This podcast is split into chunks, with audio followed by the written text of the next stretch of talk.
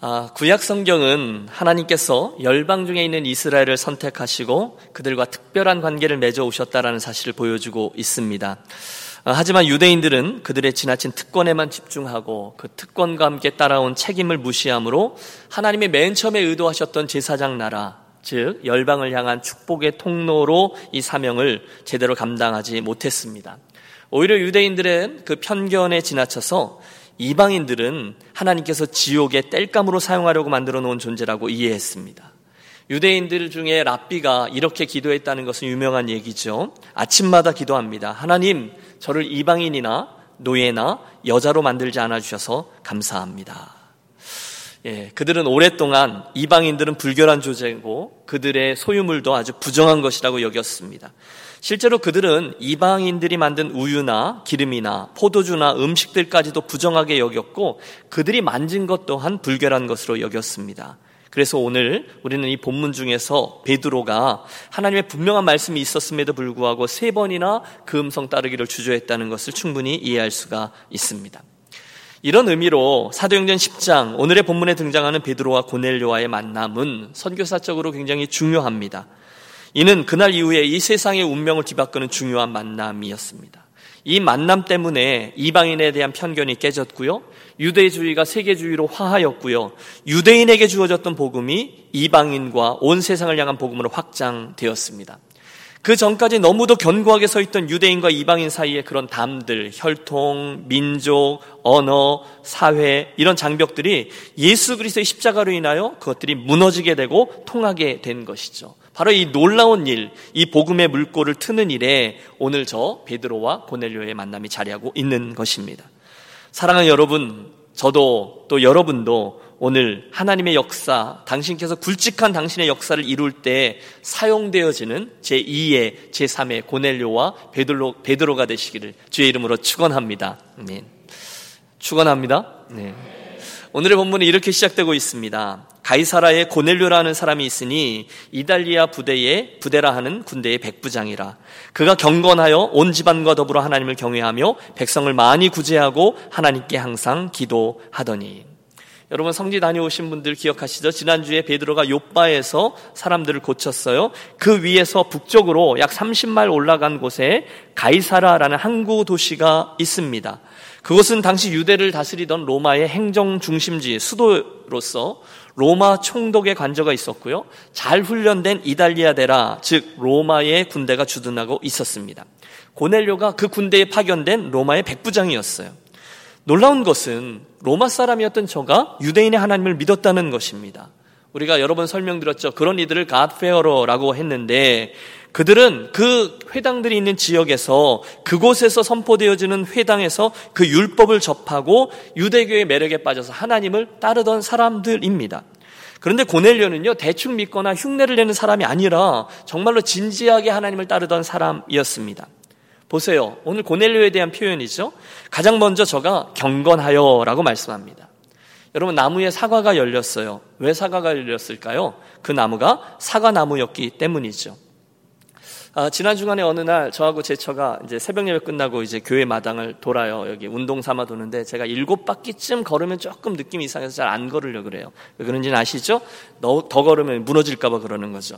근데 이제 돌다가 우리 유 장로님이 저 교회 본당 앞에 나무를 하나 심어놨는데 요만하고 삐쩍 마른 나무예요.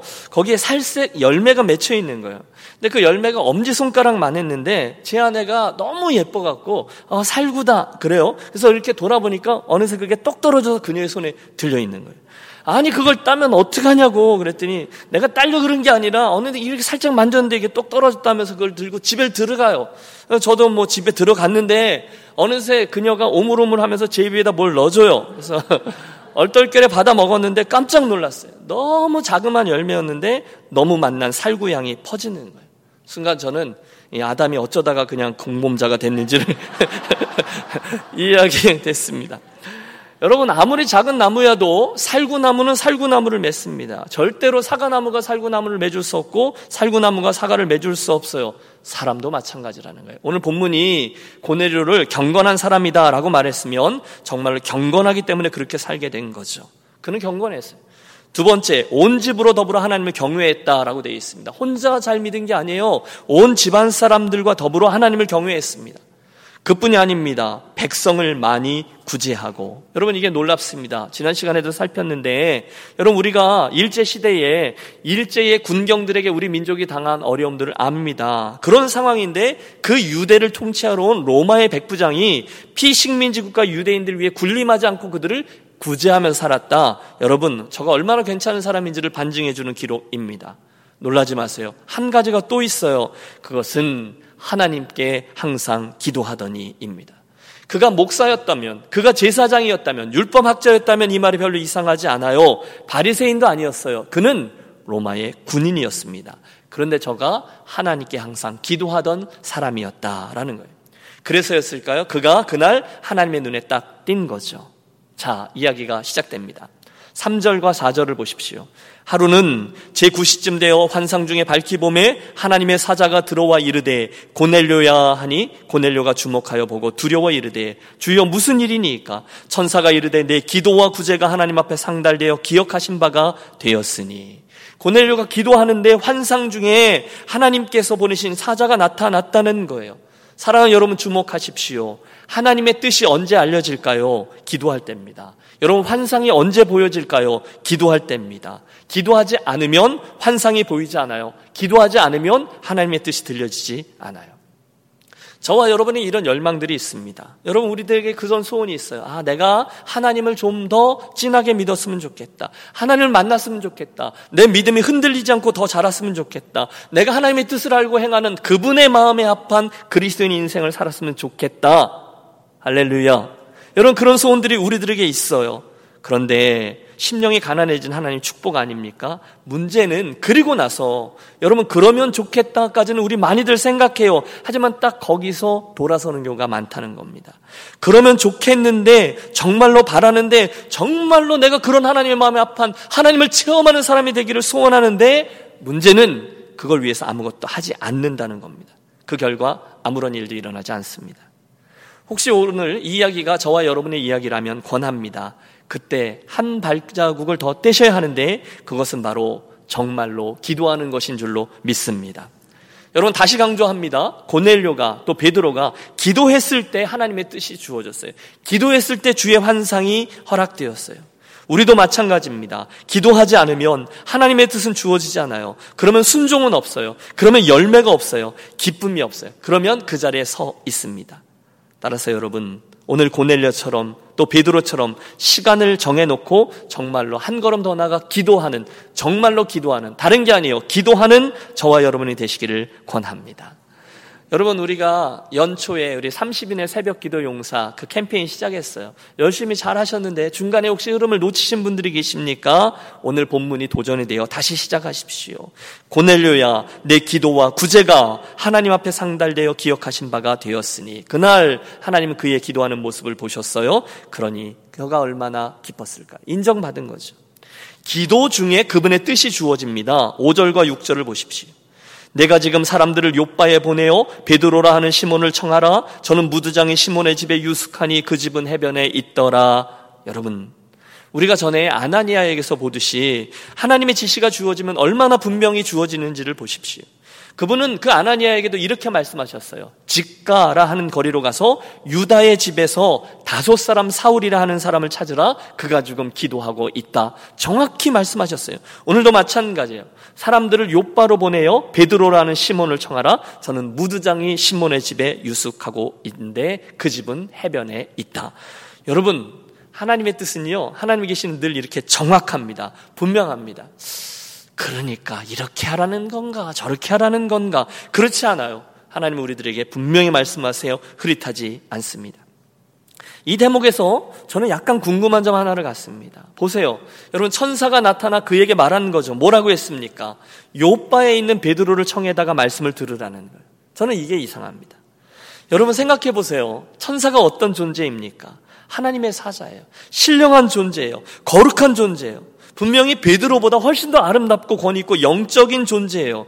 그런데 왜 저가 직접 그 신비한 음성으로 고넬료에게 복음을 말하지 않고 투박한 베드로를 불러다가 말씀을 들으라 하는 것일까요? 고넬료야 내가 아직 잘 모를 텐데 회개하고 예수를 믿어라. 그분이 바로 하나님의 독생자로 이 땅에 오신 메시아다. 이렇게 직접 말씀해 주시면 너무너무 쉬울 텐데 왜 꼭 하나님의 사자는 베드로라는 사람을 청해서 말씀을 들으라 하는 것일까요? 여러분 바로 여기 하나님의 신비가 있습니다. 사실 우리는요, 천사가 나타나고 환상 중에 하나님의 사자가 말씀을 했다고 해야 그게 더 멋있고 그게 더 권위가 있는 것 같다라고 생각하지만 하나님이 정하신 방법은 따로 있어요. 사람, 성도, 그리스도인이 전하는 말씀이어야 한다는 거예요. 여러분 이게 중요해요. 주 예수를 믿으라 그리하면 너와 내 집이 구원을 얻으리라 천하 구원 인간에게 구원 얻을 만한 다른 이름을 주신 일이 없음이라 복음 이 복음을 전할 특권은요 천사에게 주어지지 않았어요. 대신 누구에게 전해졌어요? 사람에게 주어졌다는 거예요. 함께 기억하겠습니다. 그리스도인인 저와 여러분, 오늘 저와 여러분 그분께 받은 특권은요, 하나님께서 오직 성도들에게만 주신 특권인 줄로 믿습니다. 주 내게 부탁하신 일 천사도 흠모하겠네 화목케 하라신 구주의 말씀을 온 세상 널리 전하세. 함께 기억하겠습니다. 복음의 선포, 복음의 전달은 천사를 통해 하지 않아요. 대신 저와 여러분의 우드나 입술을 통해서 합니다. 목사에게 여러분 고민이 하나 있습니다. 어떻게 하면 우리들의 신앙생활이 순적하고 또 든든하고 잘 진행될 수 있을까? 어떻게 하면 우리 교회 식구들이 목말라는 저 목마름이 채워져서 신앙생활이 잘 진행될 수 있을까라는 고민입니다. 제자 훈련을 하다가 성경 공부 교재에 등장하는 그림을 하나 보죠. 수레바퀴의 비유라는 그림인데 그림을 한번 보여주십시오. 우리 그리스도인의 인생은 예, 그림이 나오는데요. 그 바퀴와 같다는 거예요. 수레 바퀴와 같다는 거예요. 그런데 이 수레 바퀴가 잘 굴러가려면 이 바퀴의 축, 중심축이 무엇이 되어야 할까요? 예, 그리스도 예수님이 되어야 된다는 아 이해가 돼요. 그런데 이 우리들의 삶을 잘 지탱하기 위해서라면 네 개의 살이 있다는 거예요. 수직적인 살 두 개하고 수평적인 살 두 개인데 그것은 각각 기도와 말씀, 교제와 증거라는 겁니다. 그래야 우리들의 삶은 순종하는 삶이 되고 잘 굴러가는 삶이 된다는 거예요. 이해가 되시죠? 그렇다면 여러분 이 그림을 염두에 두고 스스로에게 한번 질문해 보세요. 오늘 여러분의 삶에는 하나님과의 관계인 수직적인 삶, 기도와 말씀이 있습니까? 또 사람들과의 관계, 교제와 증거가 있습니까? 혹시 뭔가가 하나 빠져 있지는 않으십니까? 무엇이 빠져 있을까요? 무엇인가가 빠져 있으면 건강한 영성을 유지할 수가 없어요. 특별히 이 네 개의 살들은요, 크기가 엇비슷해야 돼요. 그래야 바퀴가 잘 도는 거예요. 그런데 여러분 인생의 바퀴 살 중에 말씀은 좀 길고, 기도도 좀 길지만, 뭐 교제도 좀 길지만, 증거가 굉장히 짧다. 그러면 어떤 일이 일어날까? 이 바퀴가 이렇게 옆으로 길쭉한 어, 그런 풋볼 같은 모양이 되어서 이 바퀴는 굴러가는데 애로사항이 많이 생기게 될 것 같아요. 대부분의 제자 훈련을 하면 70% 80%의 성도들이 그렇게 얘기해요. 목사님 저는 기도와 말씀과 교제는 있는 것 같은데 증거가 많이 부족합니다. 이게 좀 부족하네요. 거기에 그분의 신앙생활이 내 욕심만큼 만족스럽게 구르지 않는 정확한 이유가 자리합니다. 여러분은 어떠세요? 네 개가 다 없어요? 그런 문제가 되는 거죠. 여러분 베드로 사도는요 믿는 우리 그리스도인의 정체성을 이렇게 규정합니다. 너희는 택하신 족속이요 왕 같은 제사장이요 거룩한 나라요 그의 소유된 백성이니 이는 이유가 있습니다. 하나님이 우리를 성도로 부르신 이유는 너희를 어두운 데서 불러내어 그의 기이한 빛에 들어가게 하신 자의 아름다운 덕을 선전하게 하려 하십니다. 할렐루야. 그분의 목적은요, 우리에게 이 이야기를 다른 이들에게 전달하기 위함이라는 거예요. 그분이 기대는 바로 그겁니다. 그래서 베드로 사도가 권면해요. 너희 마음에 그리스도를 주로 삼아 거룩하게 하고 너희 속에 있는 소망에 관한 이유를 묻는 자에게는 대답할 것을 항상 예비하되. 즉 증거 행위가 우리들에게 필요하다는 거예요. 반드시 있어야 된다는 거예요. 예수 믿읍시다. 교회 갑시다. 이왕이면 유니온 교회 갑시다. 이렇게 전달하는 게 우리들의 입술을 통해서 하는 게 꼭 필요하다는 거예요. 여러분 제가 지금 지적하는 바가 이거죠. 천사들은 물론 신비한 존재예요. 하지만 이 일에 관해서는 저와 여러분을 부러워합니다. 복음을 이야기하고 예수님에 대한 이야기를 다른 이들에게 전달함으로 구원에 초청하는 일은요, 오직 당신께서 택하신 백성들, 성도들에게만 주신 특권이라는 거예요. 이게 하나님의 질서라는 거예요. 신비예요. 특권이에요. 여러분, 구원의 역사 그러면 안 그렇습니까? 제 생각에는요, 하나님 혼자 하시는 게 훨씬 더 쉬울 것 같아요.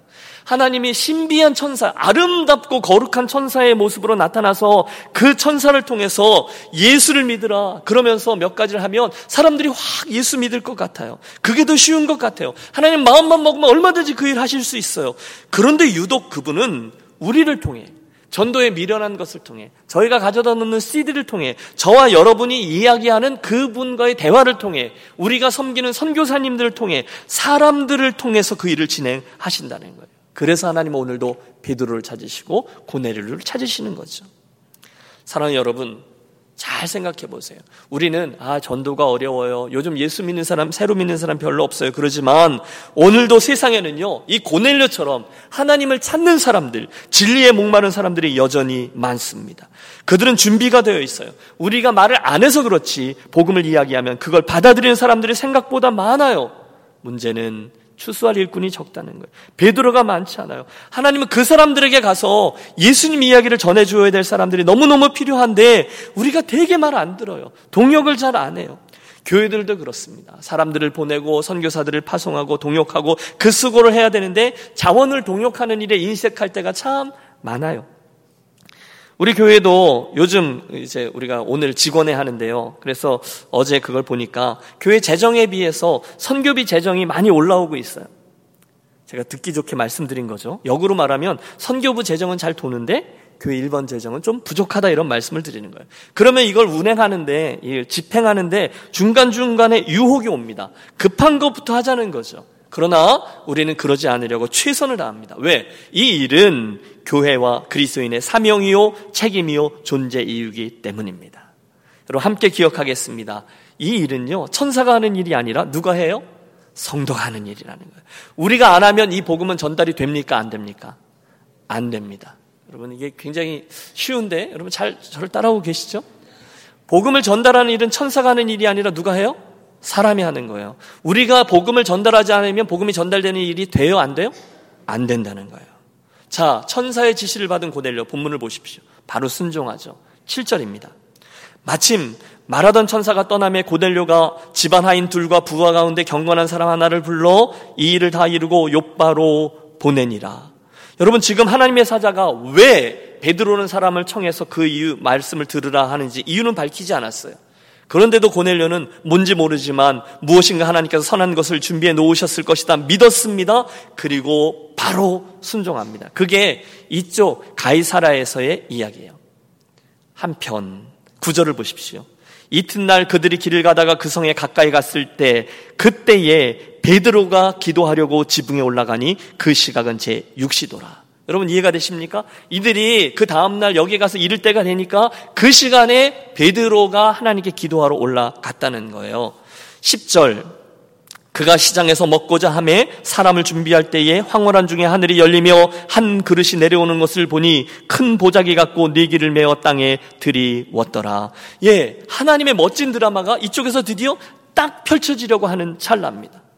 여기서 몇 가지를 주목해 보십시오. 첫째, 우선 하나님은 기도하는 사람들을 통해서 일하십니다. 이건 이미 설명드렸죠. 고넬료가 기도할 때 하나님이 환상을 보여주셨고 베드로가 기도할 때 환상을 보여주셨습니다. 둘째, 하나님께서는 당신의 일을 하실 때 이렇듯 동시다발적으로 일하신다는 사실도 기억해야 합니다. 여러분 만약에 하나님이 어제 그 고넬료에게만 나타나셨다면 지금 베드로에게 그 하인들이 도착했을 때 당신들 뭐요? 베드로가 충분히 그럴 수 있었을 겁니다. 그러나 하나님은 이쪽에서도 당신의 일을 정확하게 진행하십니다. 그분은 늘 그러세요. 여러분 지난 시간 담에색 도상에서 사울이 이쪽에서 거꾸로 지고 있을 때 하나님은 성 안에서 아나니아라는 사람을 준비시키고 계셨음을 봅니다. 그리고 그에게 하나님이 말씀하십니다. 그리로 가서 그 사울을 어, 안수하여 기도하라는 거죠. 이디오피아 내시가 빌립 이야기죠. 광야에서 성경을 읽으면서 수레를 타고 가면서 도대체 이게 무슨 뜻이 하고 있을 때 하나님은 정확히 빌립을 그곳에 보내셔서 당신의 진리를 전달하게 해 주셨어요. 그분은요, 늘 이곳저곳에서 하나님의 일을 정확하게 하시는 분이세요. 한번 따라해 주십시오. 하나님의 사람에겐 우연이 없습니다. 여러분, 이게 굉장히 중요해요. 왜 하나님이 하필이면 그날 잘 있던 고넬료를 저 변방 가이샤라라는 곳에로 파견을 보내셨을까요? 왜 베드로가 지난 시간 요바에서 다비다를 고쳤죠. 다비다를 살렸죠. 그리고 다시금 예루살렘으로 돌아가지 아니하고 피장 이 무두장이의 집 시몬에서 며칠 더 유하고 있었을까요? 다 하나님의 멋들어진 계획과 섭리 때문이라는 거예요. 동일합니다. 여러분 하나님께서 오늘 저와 여러분에게 펼쳐주시는 일들에게는 우연이 없는 줄로 믿습니다. 우연처럼 보일 수는 있어요. 그러나 반드시 필연이에요. 우리가 오늘 왜 외래에서 살고 있을까요? 우연일까요? 아니요. 우리에게는 늘 필연이에요. 그분의 섭리예요. 오늘 이 시기에 하나님께서 왜 나로 하여금 LA에서 목회자로 걷게 하셨을까? 여러분 치열하게 이 질문을 던지셔야 돼요. 여러분 하필이면 왜 하나님께서 나를 이민자로서 LA 땅에 있게 하셨을까? 왜 하필이면 하나님께서 저런 김신일 목사라는 사람을 내 인생의 이 즈음에 목사와 성도의 관계로 만나게 하셨을까? 하나님 뭘 원하시는 것입니까? 제가 짧은 남겨져 있는 얼마 남지 않은 내 인생을 어떻게 살기를 원하십니까? 여러분 물으셔야 돼요. 관건은 순종 아닙니까? 순종의 태도로 묻고 또 물으면 그분은 분명히 우리에게 당신의 뜻을 밝혀주실 줄로 믿습니다. 여러분 그냥 알려주시면 좋고 아니면 말고가 아니라 기도를 통해서 정말로 물으셔야 되는 거예요. 오늘 베드로가 그랬어요. 또 오늘 고넬료가 그랬어요. 자, 베드로 옆에 가보시죠. 베드로가 기도하러 지붕에 올라갔는데 마침 배가 고팠습니다. 여러분 하나님 정말 위트 있지 않으세요? 배가 고파요. 그런데 먹을 게 내려와요. 하늘이 열리고 환상 중에 한 그 네 귀를 맨 보자기 같은 그릇 하나가 내려와서 뭔가 하고 들여다봤더니 여러분 뭐가 있습니까? 많은 먹을 게 담겨 있는 거예요. 그런데 참 난감한 게 하나님은 그 안에 율법에서 먹지 말라 해놓은 부정한 짐승들을 가득 담아 놓으셨어요. 하나님 너무 짓궂지 않으십니까? 한창 배고파서 시장한데 먹어라 그래서 신나서 쳐다보니까 유대인들이 먹으면 안 되는 거예요. 12절. 그 안에는 땅에 있는 각종 네 발 가진 짐승과 기는 것과 공중에 나는 것들이 있더라. 틀림없습니다. 레위기 11장, 신명기 14장에 나오는 부정한 짐승들이었어요. 돼지, 개, 약대, 사반, 토끼, 독수리, 솔개, 까마귀, 부엉이, 박쥐, 쥐, 도마뱀, 기타 등등. 그런데 더 놀라운 건 13절이죠. 또 소리가 있으되 베드로야 일어나 잡아먹어라 하거늘 잡아먹어라. 여러분 물론 한국 사람이었으면 전혀 당황스럽지 않죠? 뱀탕, 보신탕, 돼지고기 수육 뭐 먹을 게 너무 많아요. 그러나 저가 누굽니까? 뼛속까지 유대인 베드로거든요. 손사래를 치는 거예요. 14절 베드로가 이르되 주여 그럴 수 없나이다. 속되고 깨끗하지 아니한 물건을 내가 결코 먹지 아니하였나이다 한데 주님 그럴 수 없어요. 제가 이래봬도 율법이 그만 것들을 먹지 않습니다. 저는 못합니다. 여러분 그날 그가 주여라고 불렀어요. 다시 말하면 그 음성에 순종해야 된다는 것을 그는 알았을 거예요. 그런데 그의 몸은 그 음성을 거부해요. 왜? 율법 때문입니다. 뼛속까지 있는 박혀있는 편견 때문입니다. 그런데 여러분 잘 들으십시오. 그 순간에 하나님이 원하셨던 것은 자명합니다. 그것은요, 내 뜻이냐, 내 뜻이냐 였습니다. 내 경험이냐, 아니면 내 계획이냐. 이게 그분의 이슈예요. 그래서 음성이 계속 주어집니다. 우리 함께 15절과 16절을 크게 합독합니다. 또 두 번째 소리가 있으되 하나님께서 깨끗하게 하신 것을 내가 속되다 하지 말라 하더라. 이런 일이 세 번 있은 후 그 그릇이 곧 하늘로 올려져 가니라. 아멘. 여러분, 굉장히 익사이딩한 장면인데요. 드디어 하나님께서 수천 년 동안 감추두셨던 비밀이 하나 열린 거예요. 그분의 뜻은 자명합니다. 하나님께서 깨끗하다 하신 것을 내가 속되다 하지 말라라는 거예요. 그분께서 이미 받으시고 이미 그렇게 하기로 작정하시고 하나님 나라의 보자기에 이미 담아 놓으신 존재가 있었다는 거예요. 누구입니까? 누구입니까? 이방인들이었다는 거예요. 할렐루야. 여러분 제가 왜 뜬금없이 할렐루야라고 했는지 아세요? 바로 그 리스트에 제 이름이 담긴 거예요. 그 리스트에 여러분이 담긴 거예요. 거기에 Korean이 담긴 것이죠. 지난 수천 년간 유대 사람들이 지켜왔던 불문율, 먹을 수 있는 것과 먹을 수 없는 것의 정의가 드디어 밝혀졌어요. 사실 그들은 그 율법을 지금까지 지켜왔지만 이게 무슨 뜻인지 아직 잘 몰라요. 그런데 지금 베드로가 가던 요빠 집의 한 지붕에서 그 비밀이 밝혀진 거예요. 그 부정한 짐승들이 누구를 의미한다고요? 이방인들입니다. 더럽고 불결하고 부정한 사람들. 그래서 유대인들은 꿈에도 생각해 보지 못했던 일. 그 이방인들이 자기들과 똑같이 하나님의 사랑과 은혜를 입어서 함께 구원받는 자의 반열에 서게 된다는 거죠. 베드로야, 내가 그 부정한 존재들을 다 내 아들의 피로 정결케 하였으니 이제 너는 군소리 하지 말고 그 이방인들에게도 복음을 전하여 이 구원의 복된 소식을 나누어 주어라. 바로 이것이 오늘 이 환상의 정확한 의미였습니다. 물론 여러분, 베드로는 이 사실을 쉽게 받아들일 수 없었을 겁니다. 오랜 전통과 편견이 저를 꽉 부드렀어요. 하지만 그 긴 줄다리기 끝에 결국 성령의 사람 베드로는 그 뜻을 받아들입니다. 그분의 뜻과 자기의 견해가 부딪혔을 때 그는 결국 하나님의 뜻을 따르게 되었어요. 베드로답습니다. 이어 정확한 하나님의 시간표대로 고넬료가 보낸 이들이 베드로에게 도착하죠. 베드로를 찾습니다. 그리고 나서 하나님의 특별한 시청과 교육으로 옥상에서 교육받은 베드로가 내려와 그들을 만나고 다음 시간입니다. 그들을 따라가 그 집에 들어가 고넬료라는 이방인의 집 안으로 들어가 그들과 교제하고 말씀을 전하고 성령의 기름 부으심을 경험합니다. 바야흐로 유대인과 이방인의 담장이 한순간 무너지는 순간인 것이죠. 자, 이상의 사건, 즉 복음이 어떻게 열방으로 특별히 복음이 어떻게 이방인을 향하여 나아가는지를 보여주는 이야기 이것은요 기독교 역사에 있어서 굉장히 중요한 대목입니다. 사도행전 저자는요 사도행전에서 세 번이나 이 본문의 사건을 반복하여 강조하는데요. 특별히 저 뒤에 사도행전 15장에 가보면 저 유명한 예루살렘 공의회가 열렸을 때 큰 논쟁 중에 하나 그때 베드로가 벌떡 일어나서 오늘의 이 사건을 간증하며 하나님의 뜻을 밝히는 대목이 나옵니다. 거기서 베드로가 얘기해요. 형제들아, 하나님이 이방인들에게도 내 입에서 나오는 복음의 말씀을 듣고 믿게 하시고 성령까지 주셨다. 내가 그 이방인 고넬료 집에서 분명히 경험했다. 이제 그리스도 안에서 더 이상 유대인과 이방인은 구별된 존재가 아니다. 그래서요, 놀라운 일이에요. 예루살렘 공의회는 이방인들에게까지 지울 뻔 했던 그 율법의 멍해를 과감히 내려놓는 결정을 하게 된 거죠. 즉, 오늘의 이 고넬료 사건은요, 세계 선교 역사에 큰 획을 긋는 그런 분기점이 되었어요. 저도 여러분도 그날 고넬료 덕을 본 사람이라는 것입니다. 자, 이상의 이야기를 묵상하면서 저는 여러분들과 두 가지 영적 교훈을 붙듭니다. 첫 번째는요, 바로 그날 베드로의 그 편견이 유대인들이라면 누구나 가지고 있던 마음속의 담장이 예수 그리스도의 복음으로 인하여 완전히 무너져 버렸다는 교훈입니다. 이런 거죠. 이방인이요? 아니, 저놈들은 지옥의 땔감용으로 창조하신 이들이 아니던가요? 그런데 그들이 나와 같이 예수 그리스도로 인해서 구원을 받게 된다는 말씀이에요? 그들이 나와 같은 형제자매가 된다는 뜻입니까? 여러분, 하나님의 대답이 무엇입니까? 그렇다입니다. 내가 깨끗하다 한 것을 더 이상 내가 더럽다고 하지 말라. 바로 그것이 복음이 우리에게 가져다 준 가장 큰 선물이에요. 그분은 예수 그리스도의 십자가로 인해서 더 이상 이방인, 헬라인, 아니 그 유대인들을 구별하지 않았습니다. 그리스도 안에 더 이상 손도 없고 외인도 없다라고 말씀하셨어요. 남녀의 구별도 없어요. 노예와 자유인도 없어요. 다 무너졌어요. 이제는 유일하게 한 가족, 한 형제만 남았습니다. 에베소서 2장은 그 놀라운 복음의 능력을 이렇게 묘사합니다.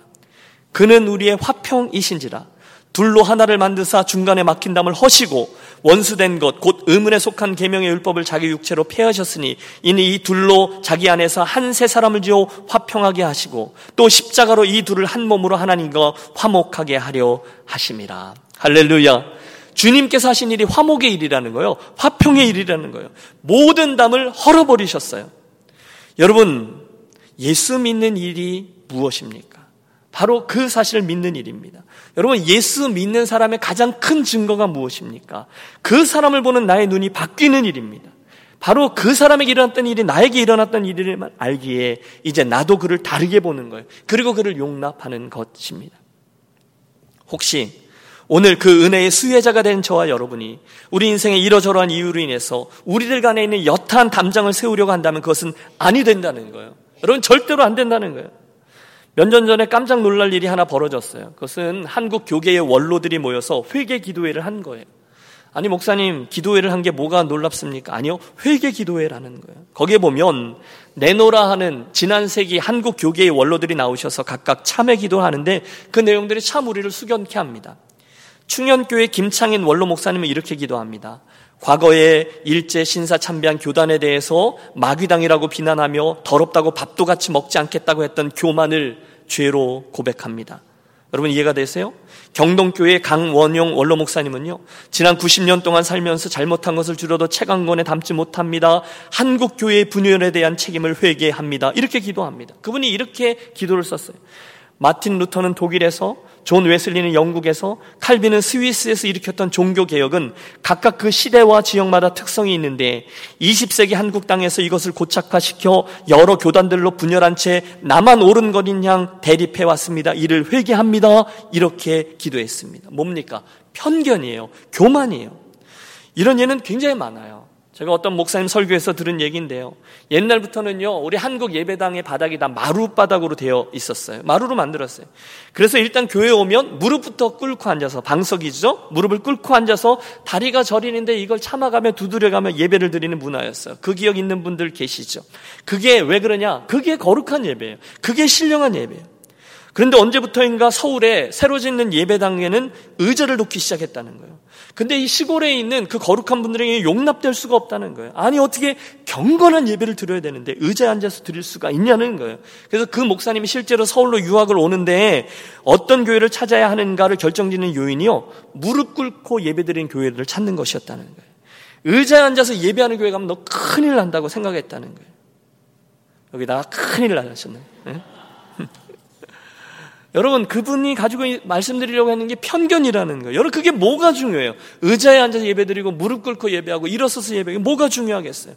그런데 혹시 저와 여러분들에게 감정, 고집, 편견, 그런 담들이 있을 수가 있다는 거예요.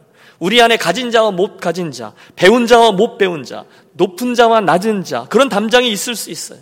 학연, 지현, 혈연, 그런 높은 담장도 있고요. 큰 교회와 작은 교회 사이에 담장도 있어요. 성도들 간에도 담장이 있을 수 있어요. 목회자와 성도 간에 쌓아올린 담장들도 있을 수 있어요. 각자 믿음의 분량대로 높은 담을 쌓기도 하고 낮은 담을 쌓기도 해요. 하지만 여러분, 저와 여러분이 정말로 예수 그리스도께서 나를 위해서 행해 주신 놀라운 일을 주목한다면 예수께서 그분을 위해서 행해 준 놀라운 일을 기억하신다면 실제로 우리들이 쌓아놓은 담장들은 다 스스로의 손으로 무너뜨려야 옳은 줄로 압니다. 우리 손으로 무너뜨려야 돼요. 우리가 무슨 권리로 예수께서 십자가로 허무신 그 담을 다시 쌓습니까? 우리가 무슨 자격으로 하나님이 깨끗하다 하신 것을 이러저러한 핑계로 더럽다, 부정하다 할 수 있겠습니까? 참으로 우스운 행동이 아니겠냐는 거예요. 여러분, 우리에게 선택은 없습니다. 우리에게 있는 편견들, 담장들을 허무는 것 외에는 말입니다. 목사님, 말씀은 참 좋지만 저는 이런 이유로 이 사람을, 저는 저런 이유로 저 사람을 용납할 수가 없습니다. 저는 그냥 이대로 가고 천국 가서 하나님한테 혼날래요. 저가 누구냐? 베드로일 수 있다는 거예요. 주님 저는 한 번도 부정한 음식을 먹은 적이 없어요. 제가 어떻게 율법이 그만 저걸 잡아먹습니까? 저는 못합니다. 그때 주님이 이렇게 말씀하세요. 너 웃긴다. 내가 깨끗하다고 했는데 내가 왜 더럽다고 하냐? 왜 네가 설치냐? 혹시 사랑하는 여러분, 오늘 베드로처럼 내가 세운 담장, 내가 가진 잣대에 의해서 형제와 자매를 품지 못한 채 혼자서 미움의 담장과 판단의 담장과 정죄의 담장을 쌓으신 분이 계신다면 우리 삶의 어떤 부분이라도 상관없어요. 그분은 예수 그리스도께서 이방인이었던 나를, 죄인이었던 나를 십자가의 은혜와 사랑으로 품어주셨다라는 사실을 다시금 기억하셔야만 합니다. 그 은혜로 내가 용납받았어요. 그래서 하나님과 나 사이에 있었던 담장이 그대로 다 없어진 거예요. 여러분, 만약에 예수님께서 그 담장 그대로 놓고 저와 여러분을 대하신다면 어떻게 하시겠어요? 큰일 나는 거예요. 그렇다면 여러분 그 놀라운 은혜를 입은 존재로서 오늘 저와 여러분 쌓고 있는 담장의 재료를 내려놓으십시오. 허무십시오. 여러분의 편견일 수도 있고요. 여러분의 교만일 수도 있고요. 여러분의 오해일 수도 있습니다. 아니, 100번 양보해서 내가 다 옳고요. 그가 다 틀리다 할지라도 혹시 그가 오늘 우리가 로마서에서 토요일 날 아침에 다루는 것처럼 혹시 그가 연약한 자를 담당하지 못하는 나의 교만이나 잘못된 허물일 수도 있는 겁니다. 여러분, 그분을 용납하십시오. 용서하시고요. 받아들이십시오. 그냥 그 모습대로 받으세요. 그것 외에는 우리에게 다른 수가 없습니다. 혹시 여러분의 그런 편견 때문에 예수님께서 깨끗하다 하고 이미 받으신 그들을 가로막는 일을 하지 마십시오. 그날 베드로는요, 그 편견을 얼른 내려놓았어요. 그리고 주님이 그걸 기뻐하셨죠. 두 번째로, 마지막으로 여러분과 함께 나눌 영적인 교훈은 제안입니다. 이건 아주 단순한 적용인데요. 제가 한 주간 이 설교를 준비하면서 이 본문을 묵상하면서 읽는데 맨 처음에 이 서두를 딱 여는 1절에 한동안 제 시선이 꽂혀서 지나가지를 않는 거예요. 이 말씀인 이겁니다. 가이사라에 고넬료라 하는 사람이 있으니입니다. 따라해 보실까요? 가이사라에 고넬료라는 사람이 있으니 여러분 저는 그런 생각을 해보았어요. 그날 하나님께서 여러분 이게 선교사적으로 어마어마한 일이라고 말씀드렸잖아요. 당신의 축복을요 유대인에게서 이방인에게 흘려 넘쳐 보내야 하는 그 놀라운 일을 계획하셨어요. 그 일을 진행하려고 해요. 그런데 그날 바로 그 옆에 있었던 고넬료가 눈에 딱 띄었던 거예요. 그는 경건했습니다. 그는 하나님을 경외했습니다. 백성을 많이 구제했습니다. 게다가 하나님께 항상 기도했습니다. 그래서 그 주변에 얼마나 많은 신실한 사람들이 있었겠어요. 그런데 고넬료를 하나님이 선택하신 거죠. 제 소원입니다. 사랑하는 여러분, 그렇게 하나님의 눈에 딱 띄는 일들이 그런 사람들이 우리 교회 안에 많아지시기를 축복합니다. 가이사라의 고델료라는 사람이 있으니 그가 경건하며 하나님을 경외하며 백성을 많이 구제하고 하나님께 항상 기도하더니 우스 땅에 욥이라 하는 사람이 있으니 그 사람은 순전하고 정직하여 하나님을 경외하여 악에서 떠난 자더라. 캘리포니아 땅에 김신일이라 하는 사람이 있으니 저가 하나님을 사랑하고 순전하여 모든 행사가 다 그분의 마음에 합한 자라. 여러분 눈치채셨어요? 제 얘기를 하려고 그러는 게 아니에요. 여러분 이야기를 하려고 그러는 거예요.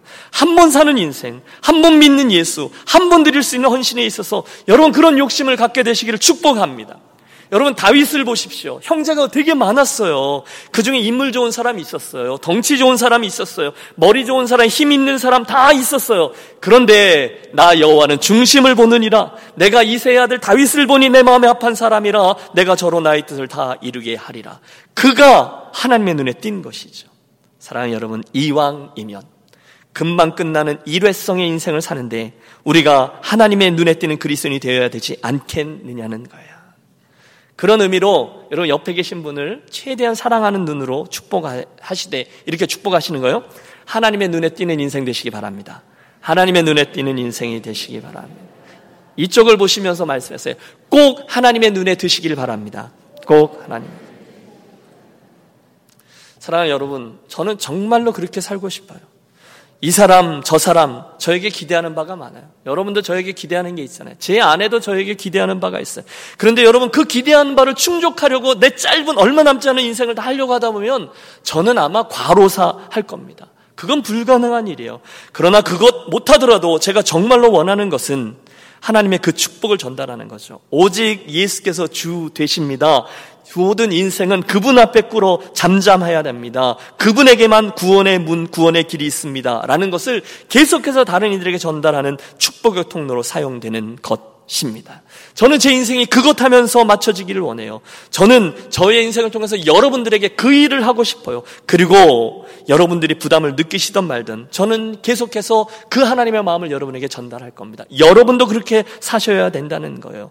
그분이 여러분 인생의 참 주인이 되신다고 고백하신다면 그분에게 인정받는 인생만이 진짜라고 생각하신다면 얼마 남지 않은 인생을 그 끝에 서서 오늘 해석하며 달려가시라고 그분의 꿈, 열방으로 그 주님의 이름이 전달되어지는 일을 위해서 여러분의 인생이 사용되셔야만 합니다라는 것을 저는 계속해서 할 겁니다. 아, 목사님 그 얘기 지난주에도 하셨잖아요. 또 할 겁니다. 그게 오늘 이 LA 땅에서 목사로 살고 있는 제 삶의 정확한 이유인 것이죠.